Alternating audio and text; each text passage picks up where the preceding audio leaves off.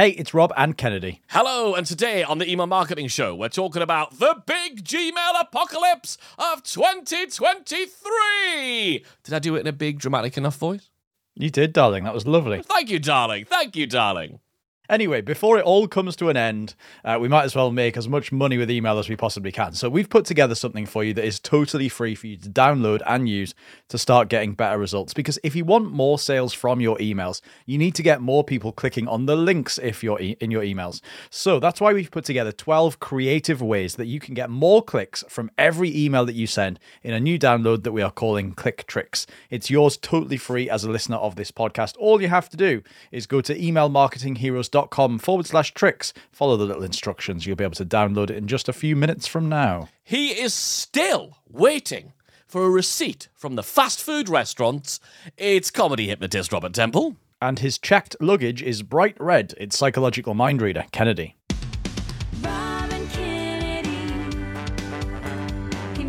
Okay, what's happening with you and your receipts?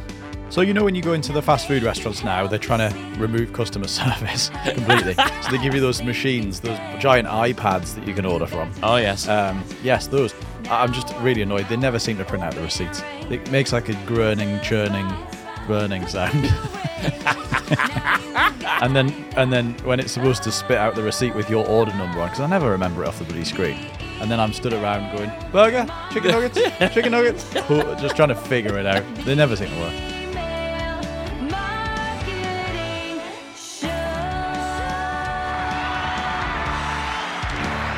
I would say your luggage is more of a sort of salmon colour, but we'll go with red. Yeah, well, it said red when I ordered it. Shall we say that? Shall we say that? Yeah, the reason it's bright red, um, I was, um, I was when I was doing lots of cruise ship gigs with my with my show. Um, obviously, that means traveling a lot. Um, and so I was like, I wanted to be strategic. I didn't just randomly go, oh, I want red luggage, although it was in the Samsonite sale at the time. So that was a double whammy, as you remember. This was like 10, 11, 11 years ago. 11 years ago. I remember that I ended up in Trinidad and I ended up there, but my luggage didn't. And they said, Oh, come to the luggage room. And I was like, Oh, that'll be a nice little room. And you go into this huge hall, this massive, like, basketball court size room with all of the lost luggage of the world, I assume. Like it was huge, this place. And they said, stand on this platform. So I like stepped up these little steps, like about eight steps high. And I'm looking over like everything the light touches.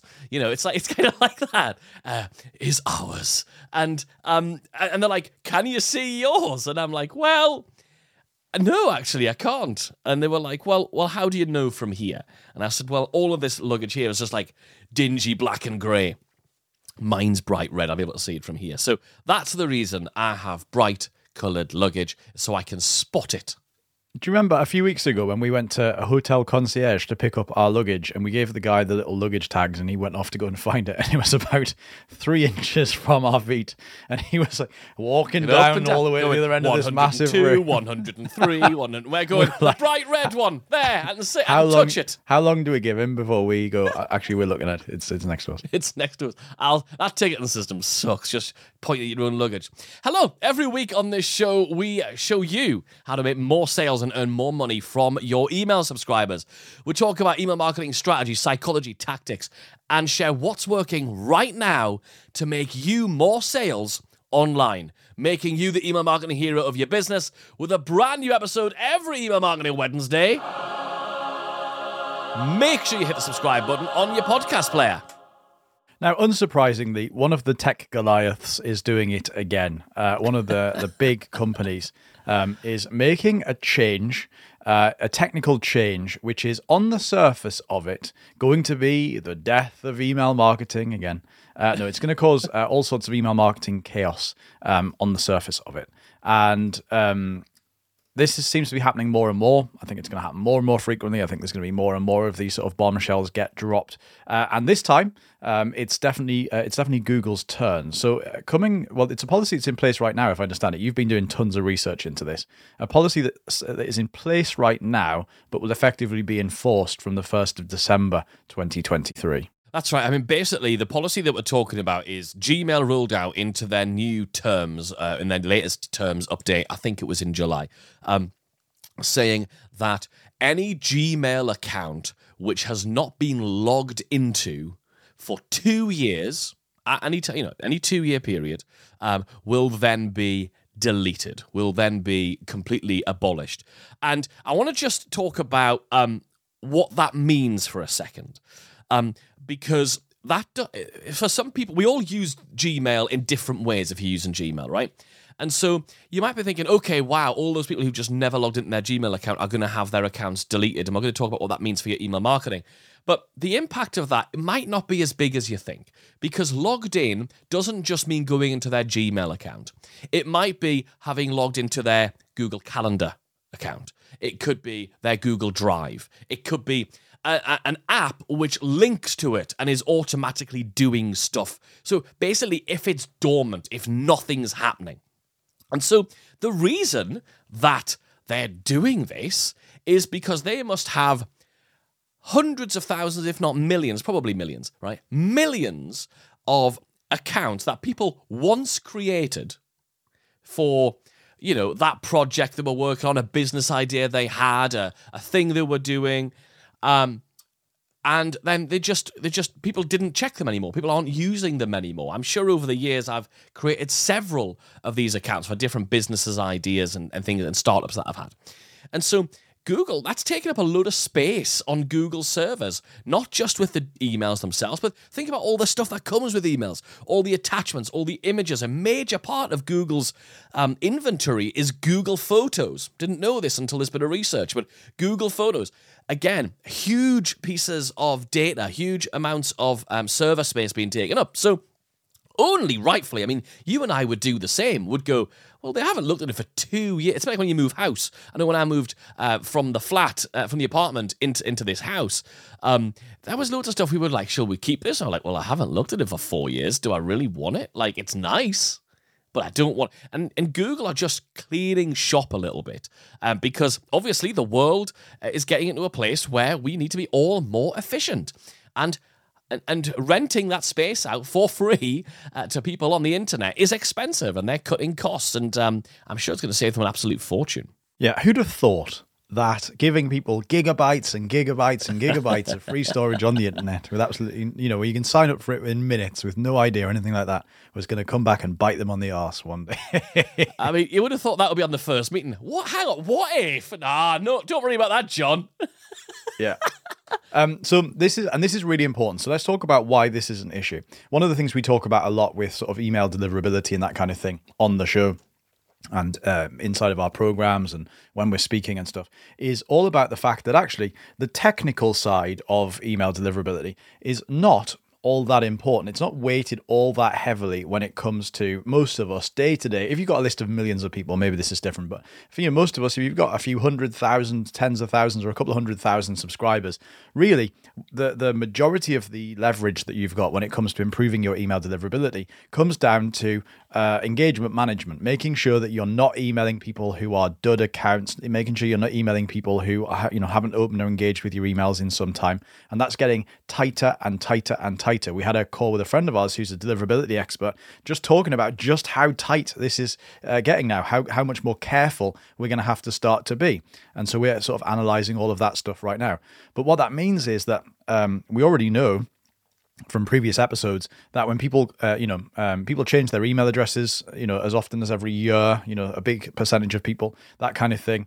And so if we are now getting to the point where we've got people who haven't used an account for a couple of years and now gmail are going to start deleting those accounts those emails that you send to those accounts are now going to start ha- hard bouncing. In other words your email platform is going to send the email out. It's literally going to hit a stone wall and it's going to bounce back again and when it bounces back again that's really bad for your sender reputation. And because if you don't if you're not paying attention to it and you don't know that those people those accounts don't exist anymore you're going to keep emailing this stuff uh, for as long as your email platform will let you before it stops altogether um, and which won't take very long. And it's all very very bad for your sender reputation which makes all of this much more difficult to do. So But I want mean, to just, surely I, I just is- want to talk about the good side of this. Uh, by the way, well, that, that's not necessarily good, but the the indifferent side of this, which is the people who were already not checking their email inboxes, their Gmail accounts for two years, weren't opening and clicking your emails anyway. So all that's going to happen is rather than it's just like kind of bad for your reputation, it was pretty bad for your reputation anyway as a sender because these people weren't clicking and engaging. What's going to happen is there's going to be a much stronger um, identifier, a much stronger message coming back to your to your domain reputation, saying, "Hey, not that only that is not only is that person not clicking and engaging, but that doesn't exist anymore. You've sent it against a brick wall, which doesn't exist. So remember, th- this is not affecting um, the number of people you're actually truly reaching. Your true reach is no different. All that's happening is you're going to see the people who actually don't even exist anymore in a much more firm and solid way. Those people already weren't engaging, right? That's what you've got to remember. Like before, it was like they just weren't listening. Now it's like they're not there anymore. That's the difference. And in terms of getting your message through, there is no difference there. So, what do we actually do uh, to actually work against this and fix it so that we're prepared? Well, the good news is if you've been in any of our programs, if you've been listening to the show for a while, you'll know about our engagement monitoring method. Uh, and we're going to briefly ta- talk over it again now, but we will also link you over to. Um, to the, the episodes where we've talked about that in much more detail. But basically, if someone has not clicked a link, clicked a link, not opened, clicked a link in the last 60 days, right? Then we're going to put them through a re engagement, a, rev- a subscriber revival campaign, right? Um, and then that, that takes out 14 days. Our LOL sequence that we that we give our, our students takes 14 days. If after that they haven't re-engaged, if they haven't clicked a link, we're then gonna stop sending them emails. We're gonna remove the tag that puts or take them out of that segment or whatever it is you want to do. We're gonna stop sending that person emails. Um, the other thing that we're gonna do is in the first 14 days of someone subscribing to our email list, we're really going to be looking at them closely, right? Because again, um, if the person's signing up with a really old Gmail account they actually never even check and they haven't checked for two years, if they don't engage and click a link in any of our emails in the first 14 days, we're not even going to put them into a revival sequence. We're not even going to give them a second chance. They're just gone. For day 15, if they haven't clicked a link, gone. And two, two really important bits about this. One, this is not based on open rate. This is not based on people opening your emails because that data is incorrect and inconsistent, as we keep saying, depending on the device, the browser, the email client, the email service, what um, what spam protection and um, and um, firewalls and stuff like that they've got on their system. Like so many variables can show that emails are being opened when they're not, or not being opened when they have been. So we're not basing any of this stuff on opens, but we are doing it based on clicks, okay? So if they don't click within 60 days at any point, we're going to put them into that LOL or revival re engagement sequence. That's what we're going to do. And that means we can't fall foul of this two year thing like 600 and something days we're not gonna we're not gonna we're not gonna get anywhere close to that 60 days it's gonna be taken care of so that natural list hygiene that we want you to have so that you're having the best engagement you're having the best deliverability to your audience that's gonna naturally take care of it like every other flip and change that's come around, this is not working anymore.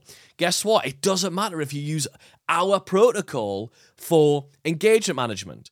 That next change that came around, that also did not affect you, our students. This current change that's coming around, guess what? Anybody who's already got this set up doesn't even need to worry about it. It's already taken care of. We're making zero changes in our business in the light of what Gmail's announcement is. We don't have to. Our students don't have to. You listeners who have implemented this already don't have to. It's already, you're already way ahead of the curve because of this really good engagement monitoring protocol. And the reason why this is happening is that it's easy to look at it without without the context of this um, and without the rationale of what we've talked through on this episode. It's easy to look at this as, oh my god, Gmail are trying to make this email marketing thing difficult. They're trying to make this hard for us to do. They're not. They're just trying to make it better, and so are we. And so this is really where things are different. What we're trying to do is we're trying to make email marketing better for the people who are sending emails, us and you, and we're trying to make it better for the people who are receiving emails. And Gmail only want the same thing. It's a little bit like, you know, when Facebook have changed their ads policies and people say, oh my God, ads is getting difficult now. Well, it's actually what they're trying to do is they're trying to make it a better experience for their users. Why would they do that? Well, because they want their users to stay on the platform. Why would they do that? Well, because when they do that, more and better people will advertise. And so, what all they're trying to do is create a really good customer experience, a user experience. And the same thing applies for Gmail and the, the email platforms. All they're trying to do is make sure that people like using their email platform more. Um, that doesn't mean they don't want anyone sending emails into it. that would be redundant. Um, they're happy for people to send emails into it. They just want it to be done in the right way and sent to the right people. And that's what you should want as well. It's definitely what we want. Uh, so the basically, people who we're, pu- we're pushing in the same direction. We're doing this. Exactly. We want the same thing, don't we? Yeah, exactly. And people who are moaning and whining about these these updates, saying they're making it more difficult, that's because they're doing email marketing the lazy way. They're not, do, you know, they're just building a list of people and bashing them over the heads, regardless of who those people are or what they're doing, or they're doing these sort of dirty tactics, which is what we are trying to stamp out. Totally, totally. So that's the latest update from Gmail. That's how it does or doesn't affect you and what you should be going and doing about it. We do try and keep you massively up to date on the cusp of what's going on here on the email marketing show. And and of course, like we said, the big thing here is to be monitoring those clicks. The big thing we need to really drive home here though, Rob, I think, is not enough people are putting links in their emails. They go, well, no one's clicked for a week. And they go, okay, how many links, how many of those emails you send? How many emails did you send? One, okay. Did it have anything to click in it? Well, no, not really. Guess what? You haven't given people the opportunity to click. So increase frequency and making sure there is something you want to have people click is critical for this engagement monitoring. The problem with all of this, of course, is if you show up with an email that says hiya and come and check this out. And there's just like the link that says click here with blue in blue underlined. People very quickly um, get ad blindness to that. They become they, they stop seeing that. They just stop reading at the points before it because they go oh it's going to just say click here because that's what it always says. So one of the things we always try and do is think of interesting quirky novel attention grabbing ways of dressing up the links that are in those emails to make sure people can't get that link blindness, to make people go, oh, I'm going to try and click that. I am going to go and click that. And um, you, I mean, you should definitely be doing that as well. And that's the exact reason we put together that resource that you mentioned at the top of the episode, Rob. Um, if you want to go and grab it, it's it's called Click Tricks, and it's about interesting ways of dressing up the links in your emails to make sure more people are clicking, more people are engaging, and you're keeping that deliverability monitoring uh, really, really high. You can go and get it; it's free for you as a listener to the show by going to emailmarketingheroes.com/slash tricks. Emailmarketingheroes.com slash tricks. And now it's time for this week's subject line of the week. Subject line of the week. What have you got? Uh, this one is first name, so you merge in the first name, first name and Goliath. So if you were receiving this email and your name is David, uh, that was a good example. Uh, that was really the first example I thought of. Uh, is Karen? um, well, we'll edit that be, for sure this one would be Karen and Goliath. So first name and Goliath. I think it's always really interesting if you can take any sort of traditional story or something that's well known, a film name maybe, but the more traditional the story, the better. Um, you know, so like it could be like you know Karen's ark. They're not all biblical, um, but you just you just find yourself any story that people have heard of, and um, and swap out something for something that's relevant to them, like their first name or something like that. Roberts Creek, super well. You what? Roberts Creek. Roberts Creek, yeah. Yeah. Yeah. Not Robert Shits. That's a different. I've got that. I've, I've swapped the words around there. Shits Robert. anyway, I think that's quite enough of this week's subject line of the week. Subject line of the week. Thank you so much for listening to the whole show this week. We're going to be back next week with another episode, so make sure you do hit subscribe on your podcast player. We'll see you there.